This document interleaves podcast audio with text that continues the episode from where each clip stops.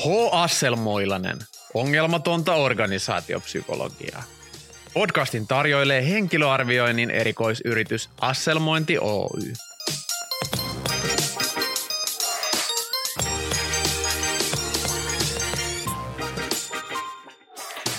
Opiskelen tällä hetkellä kaupallista yliopistotutkintoa brittiläisessä yliopistossa.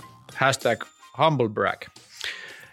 Ja mä oon siellä kauttapään kautta oppinut, että kaikkein tärkeintä opinnoissa on tehdä täsmälleen se, mitä on pyydetty juuri niin kuin on pyydetty. Kaikenlainen oma ajattelu ja soveltaminen on hyvä jättää taka-alalle, muuten tulee hylsy ja sanomista. Eli opinnoissa tunnollisuus on supervoima. Tuottaa hyviä tuloksia.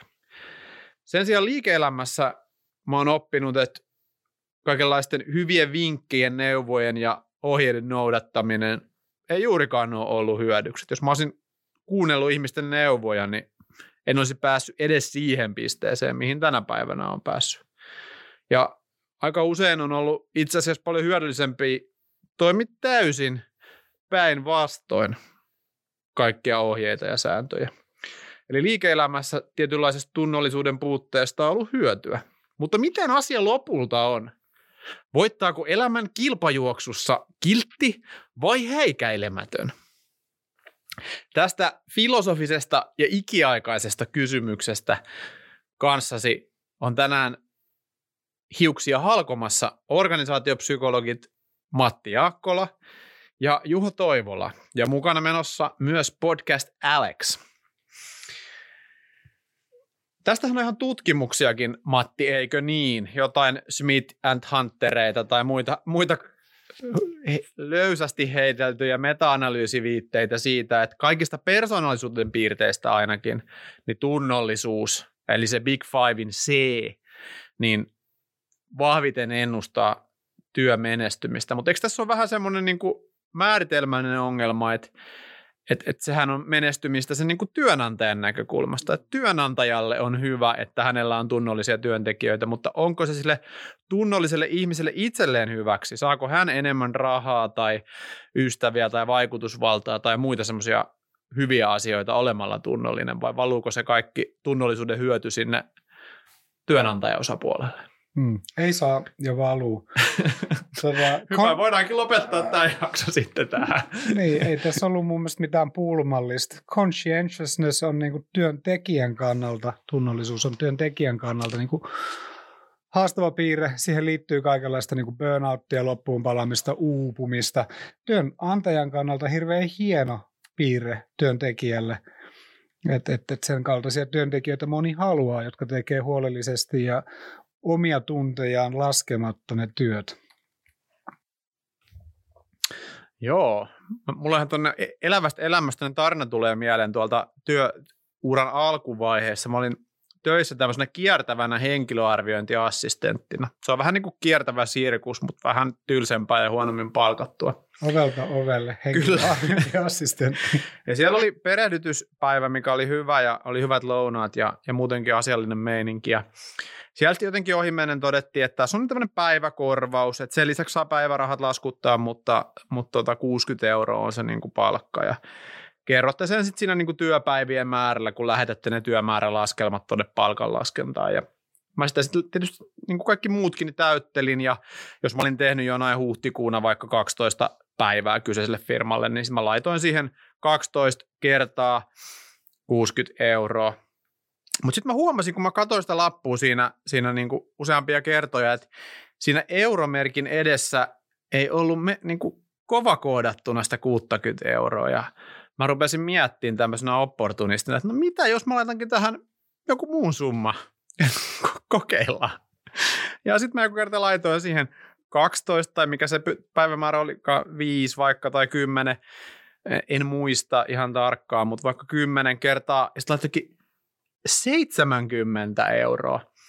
Ja tota, sitten se menikin läpi. Mä sain enemmän palkkaa, kun mä kehtasin pyytää, eli mä laitoin sen sinne palkanlaskentaan ja sitten jossain vaiheessa 70 80 pääsin vielä, että et se muuttuikin 80. Siihen taisi liittyä kyllä joku keskustelu, mutta ensimmäinen palkankorotus tuli tämmöisen niin kuin häikäilemättömyyden ja, ja kokeilemisen seurauksena. Ja tota noin, se oli mulle oppitunti siitä, että et, et jos tekee vaan niin kuin kehotetaan, niin, niin voi saada jotain, mutta mut jos on hiukan häikäilemättömämpi ja, ja kokeilee onnea, niin voi saavuttaa hiukan enemmän. Kiinnostava tarina. Kuulostaa hieman petokselta. Tota, Tässä on yli kymmenen vuotta, että käsittääkseni rikos on jo vanhentunut. Niin me, mä en ole mitenkään asianomistaja muutenkaan, mä olen maksamassa niitä sun palkkioita.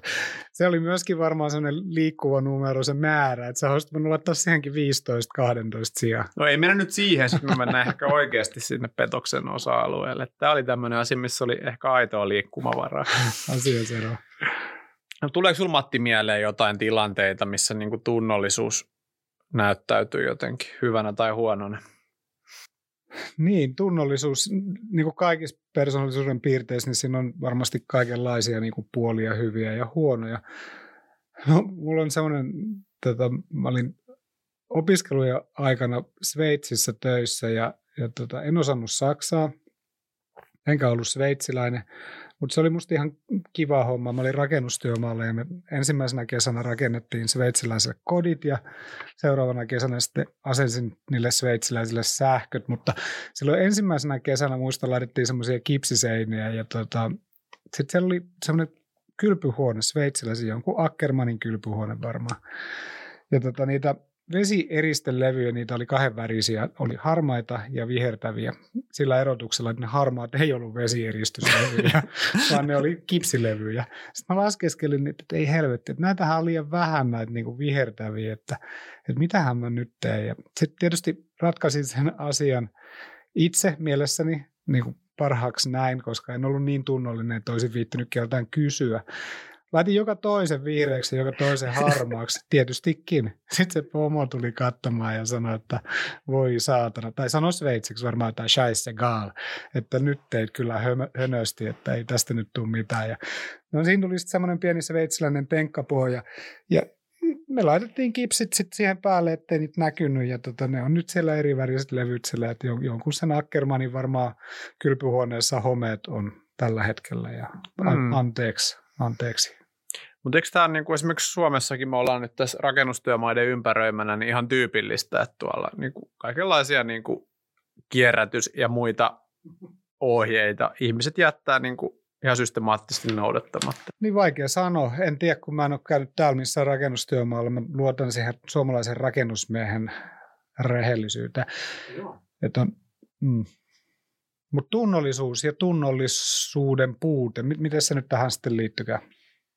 Joo, no siis tunnollisuus, tietysti hyvinä akateemikkoina, niin voitaisiin eka määritellä käsitteet. Sehän on tämmöinen niin kuin samanlainen iso persoonallisuuden piirre kuin vaikka joku introversio tai ekstroversio, että siihen liittyy paljon erilaisia asioita ja joku voisi sanoa, että, että siihen liittyy useita asioita, jotka ei välttämättä liity toisiinsa mitenkään, mutta ne korreloi keskenään niin kuin tilastotieteilijöillä – on tapana sanoa, niin siksi ne on niputettu osaksi tätä tunnollisuuden kokonaisuutta. Ja se koostuu semmoisista asioista, kuten niin kuin pätevyys, eli, eli tämmöinen osaaminen, mitä Matilla ei ehkä niin kuin vesieristämisen osalta ollut, tai järjestelmällisyys, että tekee asiat niin kuin systemaattisesti, noudattaa jotain struktuuria, velvollisuuden tunto, eli, eli tavallaan toimii sen niin kuin oman velvollisuuden tuntonsa äänen mukaisesti kunnianhimo, itsekuri ja sitten tämmöinen niin harkinnan määrä vastakohtana sitten semmoiselle niin nopeammalle toimeen tarttumiselle. Niin, niin nämä on niin kuin tunnollisuuteen niin sanotusti latautuvia tämmöisiä, mitä ne nyt on, ilmenemismuotoja. No faktoreita, alafaktoreita. Alafaktoreita, eli tunnollisuus on tämmöinen ylätason piirre, mutta semmoisena ylätason piirteenäkin se nimenomaan korreloi sen työnantajan näkökulmasta sen työmenestyksen kanssa. Ja sen takia, jos meiltä nyt joku vaikka kysyisi, että haluan rekrytoida hyviä työntekijöitä, mitä minun kannattaisi testaamalla selvittää, niin siellä varmaan olisi meiltä kaksi suositusta ainakin. No, että yleisälykkyys on ihan hyvä – ja jos jotain persoonallisuuden piirrettä haluaa mitata, niin tämmöinen tunnollisuus on ihan hyvä, etenkin jos olet palkkaamassa ydinvoimalan valvomoon työntekijöitä, niin erityisesti kannattaa silloin tätä selvittää. Toikin on hyvä pointti, mutta että eri, eri tehtävissä erilainen tunnollisuuden taso on varmaan niin kuin aika tärkeä, että on tiettyjä mm. tehtäviä, joissa toivottavasti on hyvin tunnollisia ihmisiä. Ja sitten jos on vaikka rosvo, niin pitää olla niin kuin riittävän epätunnollinen, että, että esimerkiksi pystyy olemaan niin kuin lain nurjalla puolella. Niin, voisi olla sellainen hyvä rosvo, joka olisi sellainen hyvin tunnollinen, niin ei välttämättä jäisi kiinni, koska rosvoilla käsittääkseni en ole kyllä tämän asian mikään käsite asiantuntija, enkä minkälailla muutenkaan. No, sä oot ihan samanlainen asiantuntija kuin kaikki muutkin LinkedInissä. Totta. Tota... Oman elämänsä asiantuntija ja kriminaalipsykologi. Oman elämäni kriminaalipsykologi. Tota, rosvoissa voisi hyvinkin pärjätä sellainen tunnollinen rosvo, se erottautuisi hyvin siitä tota, massasta, ja se jäisi kiinni. Mun mielestä rosvot nimittäin jää helposti kiinni silloin, kun ne söheltää. Mm. Ei ole suunnitelmallisuutta, on opportunitionismi. Mm. Ja silloin tulee virheitä. Jos olet joku sellainen tota, rosvojoukon johtaja, niin tässä on nyt sulle ehkä ihan hyvä vinkki. Kurinalaisuutta rosvot. Mm, kurinalaisuutta. Ja hankkikaa sinne sellainen tota, tunnollinen taustahahmo, joka pitää suunnitelmista huolta. Kirjanpitäjä. Kyllä. Joo. No tota, tämähän, tämähän on niin asia, mikä voi olla suomalaiselle kansanluonteelle tai, tai miksei munkin maalaisille kansanluonteille vähän hankala. Tämähän niin liittyy kulttuuriin ja, ja yhteiskunnallisiinkin arvoihin. Et, et, et joku voisi sanoa, että no, suomalainen yhteiskunta ei mitenkään pysyisi kasassa, jos ihmiset ei ole tunnollisia. Et täällä luotetaan siihen, että kaikki noudattaa liikennesääntöjä ja maksaa veroja ja, ja tekee muutakin kaikkea semmoista tunnollisuusaktiviteettia aika paljon. Että tämä suomalainen yhteiskunta ikään kuin nojaa tunnollisuuteen, niin, niin tota, onko meillä, onko meillä mitään niin kuin liikkumavaraa siinä? Niin tämähän, me ollaan tämmöisessä protestanttisessa niin kuin yhteiskuntajärjestyksessä, niin kuin nämä pohjois-eurooppalaiset maat, mm. ainakin sopii niin kuin mulle ihan hyvin. Mä ihan tykkään niin kuin siitä. Uh, Matti esimerkiksi tykkää siitä, että ollaan ajoissa paikalla. Kyllä. Vink, vinkkinä kaikille. Ja oikeassa paikassa. ja Sekin vielä. Niin asiat tapahtuu sovitulla tavalla, niin se tekee mut onnelliseksi. Mä näen, että siinä poistuu semmoista turhaa kitkaa, hmm. jota jossain muissa kulttuureissa on paljon, jos kuuluu semmoinen käsien heiluttelu siihen, niin kuin, siihen juttuun. E- Englannissa muuten opiskelin joskus aikanaan Englannissa – ja sitten kaverit sanoivat, että no, kello puoli kahdeksalta tullaan niin nähdä pubissa. Mä olin tietysti sen viittävälle puoli kahdeksan. Mm. Ja sitten kaverit alkoi tulla joskus puoli kympi aikaan sinne. Mm. Siitä ei ollut sulle hyötyä siitä tunnollisuudesta silloin. Eikö mä ymmärtänyt sen niin kuin yhteiskunnan pelisääntöjä. Tunnollisuus varmaan niin kuin eri yhteiskunnissa ja eri kulttuureissa myöskin voi tarkoittaa eri asiaa. Että, että jossain mm. paikoissa vaan, jos sanotaan, että, että, että niin kuin tavataan kello 19, niin kaikki tietää, että se onkin niin kuin oikeasti 20. Ja, ja siinä on tietynlainen semmoinen ikään kuin kynnys. Ja suomalainen tietää, että se on viisi vaille mm. seitsemän, niin kuin viimeistään. Mieluummin ollaan jo 20 minuuttia vaille takki päällä. Me ei kuitenkaan haluta niin kuin nyt ihmisiä siihen rosvoiluun kannusta. Sen verran meillä on jotain etiikkaa ehkä jäljellä tai sosiaalista tilannetta juu, mutta Mitäs, pitäisikö meidän tässä kohtaa tota, ottaa vähän puheluliittoon? Mehän tarvittaisiin varmaan nyt liiton mielipide tähän asiaan? Jari Lipsanen. Moikka. Onko siellä puhelimessa Jari Lipsanen, Psykologiliiton puheenjohtaja? Kyllä olen. Terve Jari. Meillä on tässä jaksossa teemana tällainen kysymys kuin kannattaako olla tunnollinen. Niin mikä se on Psykologiliiton puheenjohtaja Jari Lipsasen mielipide siihen, että Kumpi on parempi, olla kiltti vai olla häikäilemätön? No, no, no. Nyt, nyt on kyllä jännittävä ero. Siis lähtökohtaisestihan tietenkin kyllä meidän kaikkien täytyisi jotenkin yrittää tulla toimeen. Eli siis kiltteydessä ei ole sinällään mitään pahaa. Siis kyllä tämmöinen niin perus norm, normaali vuorovaikutus on, on niin kuin kannatettavaa. Ja miten, miten se nyt sanotaankin, että why can't we all just get along, henkilön mm. niin ajattelumaailma. Mutta on myöskin selvä, että siis maailmassa on tietyt realiteetit. Ja esi- esimerkiksi mietitään niin kuin psykologiliiton kannalta, joka on edunvalvontajärjestö, niin, niin kyllä me joudutaan jonkin verran kyynärpää taktiikkaa käyttämään, että, että se viesti oikeasti menee läpi.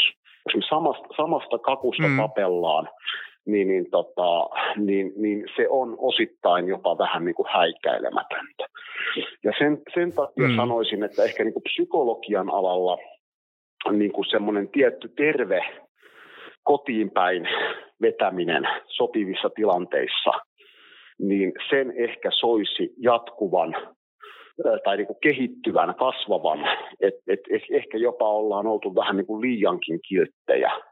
Et kiltteys on hyvä, mutta kyllä niin kuin se oma, oma pesä pitää myöskin turvata. Kiitos. Hyvä vastaus. Tsemppiä yes, viikkoa. Samoin. Okei, okay. no niin, moi moi. Moi moi. Moi moi.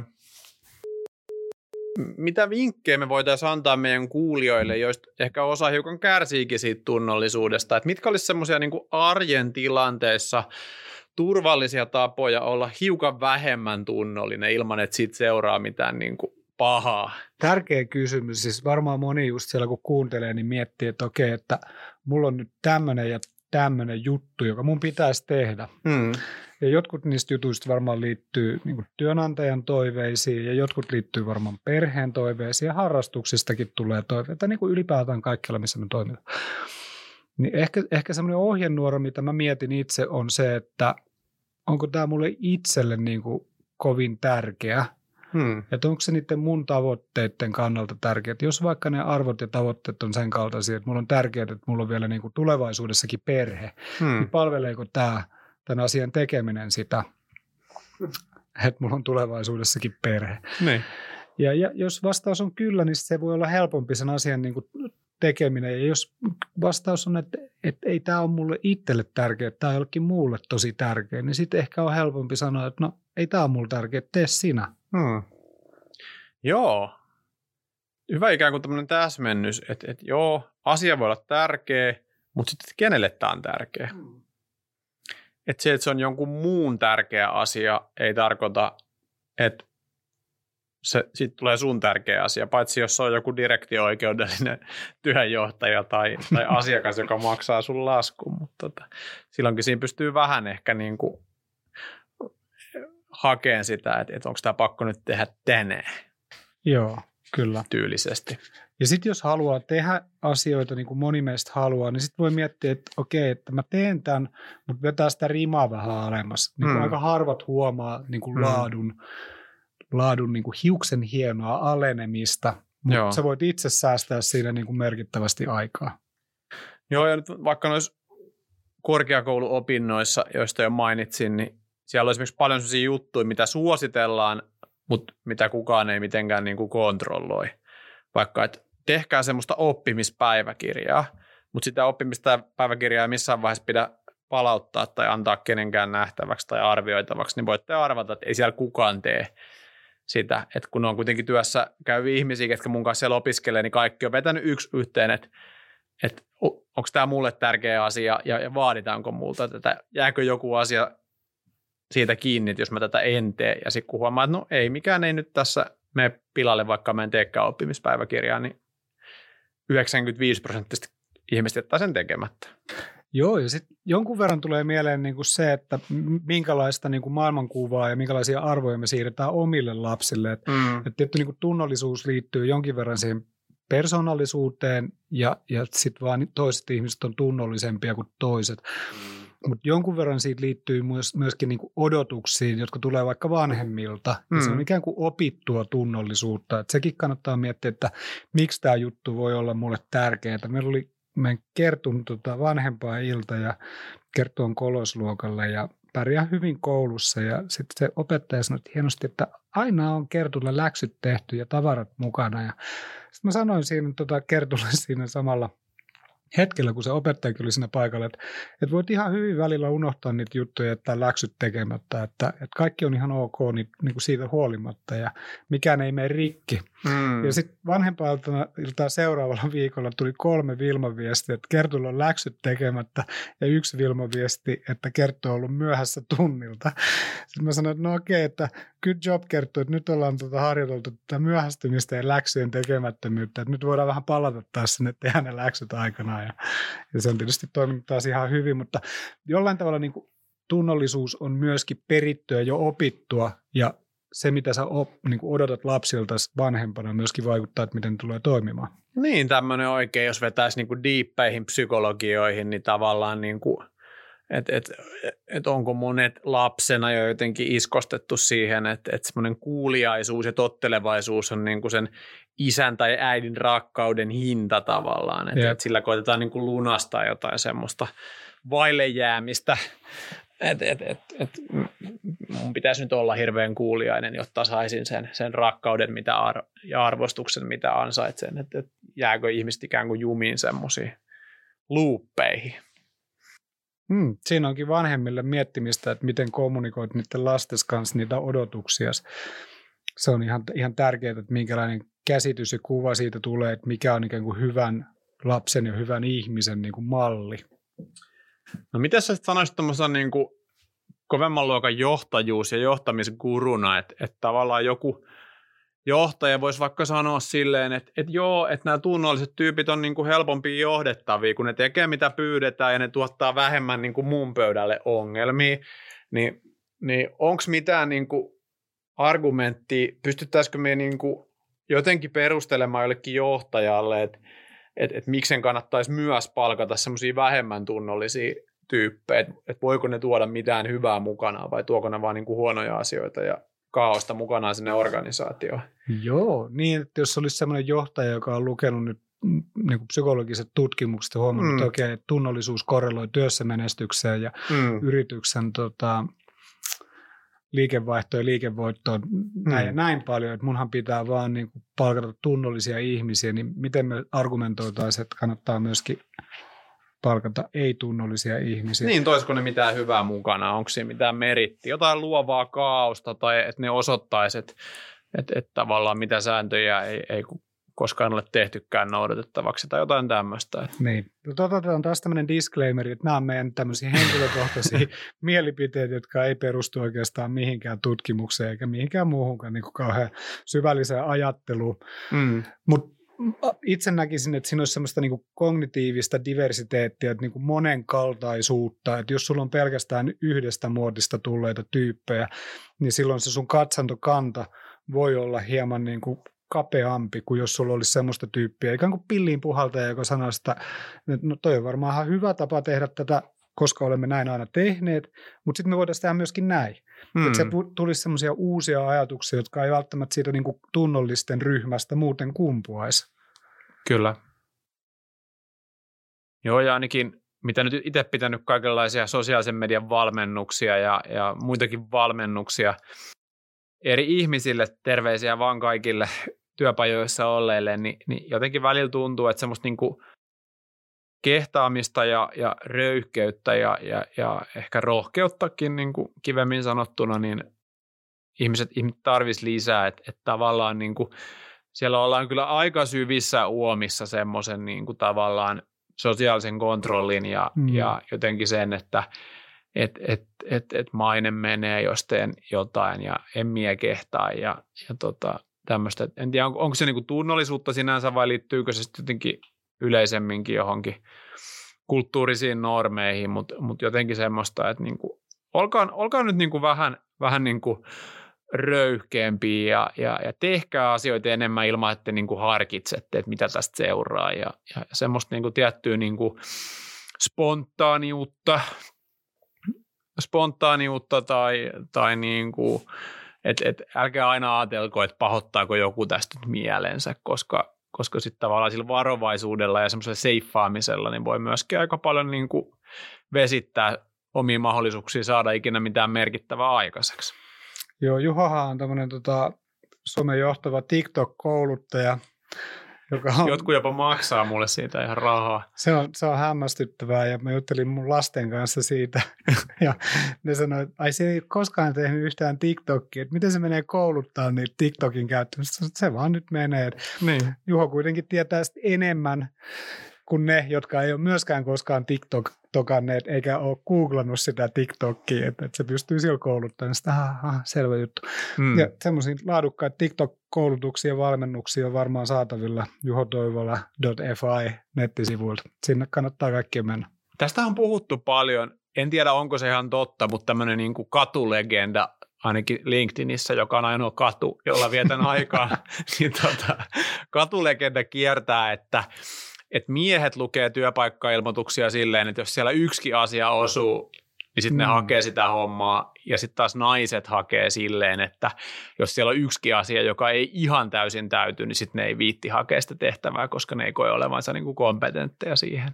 Tai ne ei halua tuhlata ikään kuin epäasiarelevantilla hakemuksella niin kuin työnantajan aikaa. Niin, niin o- o- liittyykö se tunnollisuuteen kanssa jotenkin tämmöinen vähän niin kuin, että et, et, et lähdetään kokeilemaan saumoja tai mit, mitä siitä olisi sanottavaa? Onko naiset tunnollisempia kuin miehet? Ehkä, ehkä ei. Toi vähän liittyy tuohon samaan tota, sarjaan, kun naiset on Venukselta ja miehet Marsista niin kuin tyyppisiin. Miehet on aanukselta. niin, tuommoisia niin yksinkertaistuksia, että että jotenkin ei, ei oikein taivu, ei maistu selitys. Mä, ei, Ei, ei, ei, ei, ei. iskostu. ei. Sun, me sinne sanoa sun katujengille, että nyt jotain uutta räppiä peliä, että tämä ei enää niin kuin vedä. Ei, joku uusi, uusi, uusi katuslangi. Uusi juttu, kyllä. Okei. No heitetään vielä tämmöinen niin kierrepallo tähän, kun on kerrankin mahdollisuus jututtaa kovan luokan asiantuntijaa, niin jos, Mahtava keskusteluohjelma. Tota, ajankohtainen kolmonen. Tota, jos ei tunnollisuutta, niin, niin mitä sitten? Jos, jos me kuitenkin halutaan palata tähän niin kuin henkilöarviointipsykologian maailmaan, niin, niin haluaisitko nostaa esiin jotain muita asioita, joihin olisi hyvä kiinnittää huomiota mieluummin kuin tunnollisuuteen? Että nouseeko esimerkiksi tämän päivän maailmassa joku muu ehkä vähän niin kuin vähemmälle huomiolle jäänyt asia niin esille? Siis työnantajan kannaltahan tämä tunnollisuus on just se, Mm. mitä halutaan. Mm. Niitä tyyppejä, jotka tekee ajallaan, mm. ohjeiden mukaan huolellisesti ja pieteetillä omia vaivojaan säästämättä. Ilman muuta, tänne vaan. Kaikki sen kaltaiset. Mutta nyt kun sinä kuuntelet tätä asiaa niin kuin ihmisenä, niin, niin jos sä mietit, niin se tunnollisuus tiettyyn tason saakka palvelee sinua, mutta jos se menee överiksi, se ei palvele sinua. Ja ehkä niin kuin jos kysyt, että mitkä, työ, niin kuin mitkä persoonallisuuden piirteet voisi olla hyödyllisempiä ihmiselle, niin oikeastaan sieltä tulee yksi sellainen asia mun mielestä esiin, joka on ylitse muiden. Ja se on avoimuus uusille kokemuksille, openness, josta on niin kuin aika vähän ihmisille haittaa, mutta se avaa paljon ovia. Se Mm. ikään kuin, niin kuin antaa sulle mahdollisuuksia toteuttaa itseäsi just tuolla tavalla, mitä niin kuin sanoit, että, että päästään niin kuin omista rajoitteistaan irti. Mm. Ja ihmiset, jotka on avoimia uusille kokemuksille, on myös yleensä onnellisempia ja tyytyväisempiä elämäänsä, koska ne odotukset ei ole niin fakkiutuneita ja niin sementoituneita. Eli organisaatiopsykologin suositus ei ole huolellinen kuositus, vaan se, että kannattaa olla ehkä jonkin verran tunnollinen, mutta ennen kaikkea kannattaa olla avoin uusille asioille. Joo, kyllä. Sitten mä olin siellä Sveitsissä seuraavana kesänä asentamassa niitä sähköjä ja tota, tehtiin jotain semmoisia niin öljynporauslaitteita jossain tehtaassa. lauttoja No jotain, Sveitsissä. ne oli ihan helkkari isoja. Ne on siinä semmosia. Geneven järvellä tota, poraöljyä. ne koeporattiin siinä, sitten ne lähetettiin Putinille. Tota, jotain kuitenkin semmoisia öljynporauslaitteita. Etelä-Amerikkaan ne meni, ei ne mennyt minnekään Venäjälle. Huoli pois.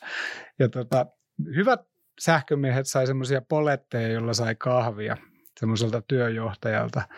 Ja en itse saanut ikinä kahvipoletteja. En Joudut ollut. ihan omalla rahalla. Oliko sillä vielä Sveitsin frangeja? On, vieläkin on No, Sveitsin mutta on mutta edelleen, mikä ei ole mennyt euroon. Totta. Kyllä, niillä, ne on Sveitsin frangit on jopa ihan käypää valuuttaa, siis niin kuin ihan arvokkaita kolikoita.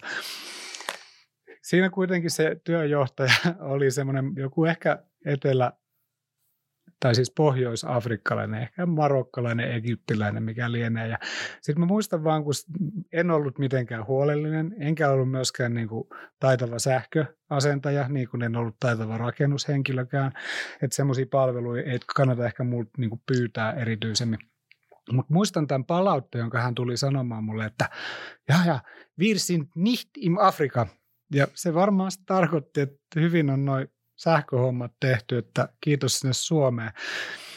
Ja tota, en siltikään saanut niitä kahvipoletteja, että, että ehkä sit, sit, se tunnollisuus ei ollut munkaan vahvuus. Joo, kiitos.